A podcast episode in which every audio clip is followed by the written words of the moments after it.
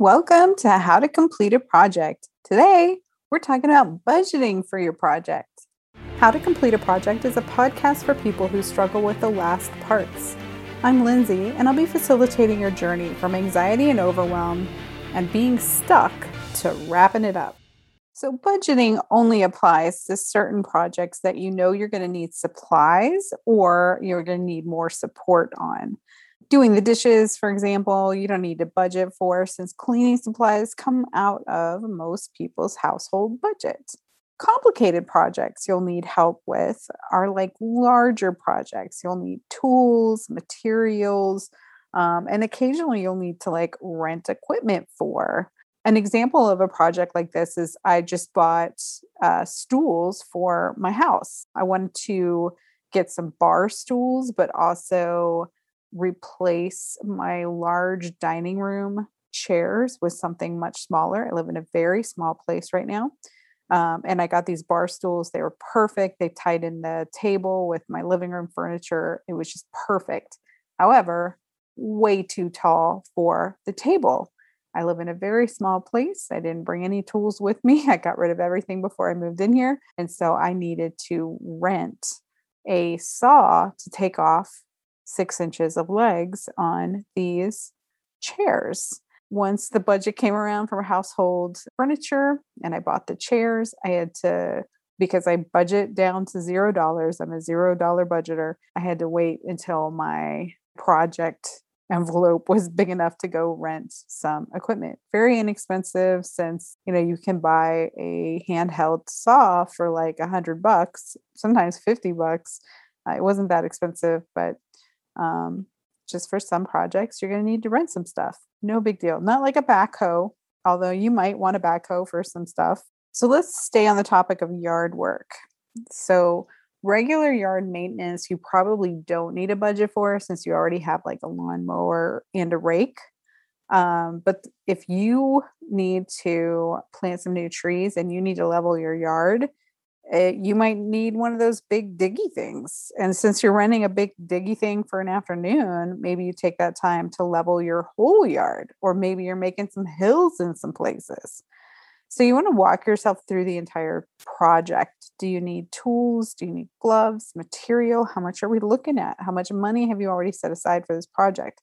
If you have a cutoff amount, you're going to need to do some smart shopping. So what I recommend here is you already have an idea for a project and you're looking at the budget. So close your eyes. It's just a really great strategy to help you envision more thoroughly, but close your eyes and walk yourself through the entire project like visualize making it sitting down and and tinkering with it until it's all the way done and complete and off of the workbench so what does that look like what tools are you using are you picking up a paintbrush that you don't have. What are you going to hang this up? If it's like a painting or something what are you hanging this up with? Are you framing it? Does it need you know just some screws and a piece of twine? Like what are you how is this going to be done? You need to figure out all the materials involved and what what kind of things that you don't currently have that you need to go purchase and that's what's going to go on your budget so another example for an art project i've got a budget of $20 in an existing canvas i have paint brushes and i have paint i do need for this particular project some gold leafing and then a way to hang it up afterwards so the first thing I would do is visualize going through the entire process of doing this project. I know what I'm starting with and I know roughly what I need to end up with. So it's just a matter of closing your eyes and visualizing yourself actually doing it every step of the way from like dipping the paintbrush in the water. I need a water cup, right? Maybe I don't have something that is uh, adequate for storing that water, or all of my cups are my cups are actual water cups. I don't want to put paint in them. I'm going to need something like that.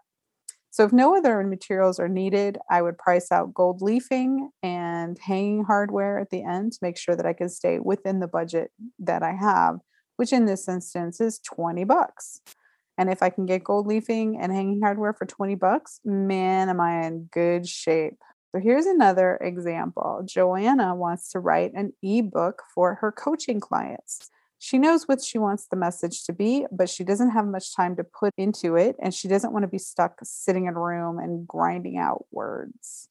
So, the easiest path for Joanna in this situation is to write an outline of content messaging, then, chapter by chapter, record herself talking to the subject. She can then decide to purchase transcription software or hire a transcriptionist and then hire a ghostwriter to make those chapters flow more smoothly. Joanna is responsible for getting the message down on paper. She has to write the book because it's all in her brain. So right now it's she is responsible for writing the book, but she doesn't need to do anything additional because she doesn't like that process. So since all of Joanna's paths take money to accomplish, it's a matter of pricing those things out and then weighing the amount paid versus the amount of time Joanna has to spend with the project. So, say she wants to have this over and done within a weekend, like her involvement one weekend. She better crank that book out like Friday or Saturday morning so that that transcription software can do its thing. She can send out the finished copy of, of her book her manuscript. She could send out a finished copy of her manuscript Saturday afternoon or Sunday to someone who can transcribe it better if it's not perfectly on point. Transcription software has still got a little bit to go, right? It's pretty good. It's we're so grateful to have it, but it does take a little bit of tweaking once you get onto it. And you can find somebody who can edit a transcription a lot better than they can do it from scratch. That takes a very long time whereas if they're listening to it and reading what's already on paper they can they can do a little bit faster. And by faster i mean more economically which is great in joanna's instance. So she needs to price out her person. She needs to price out the software if she doesn't have it um, and possibly even hiring a ghostwriter. So this maybe isn't a weekend project. Maybe it's her involvement is a weekend then she passes it off to some people who can help it kind of keep moving. And then she just checks back in on it next weekend. Thanks for showing up for yourself today. Next week, we'll be talking about how to measure and track your success. If you're trying to complete a project, click in the description to download our free checklist and identify what stage you're in.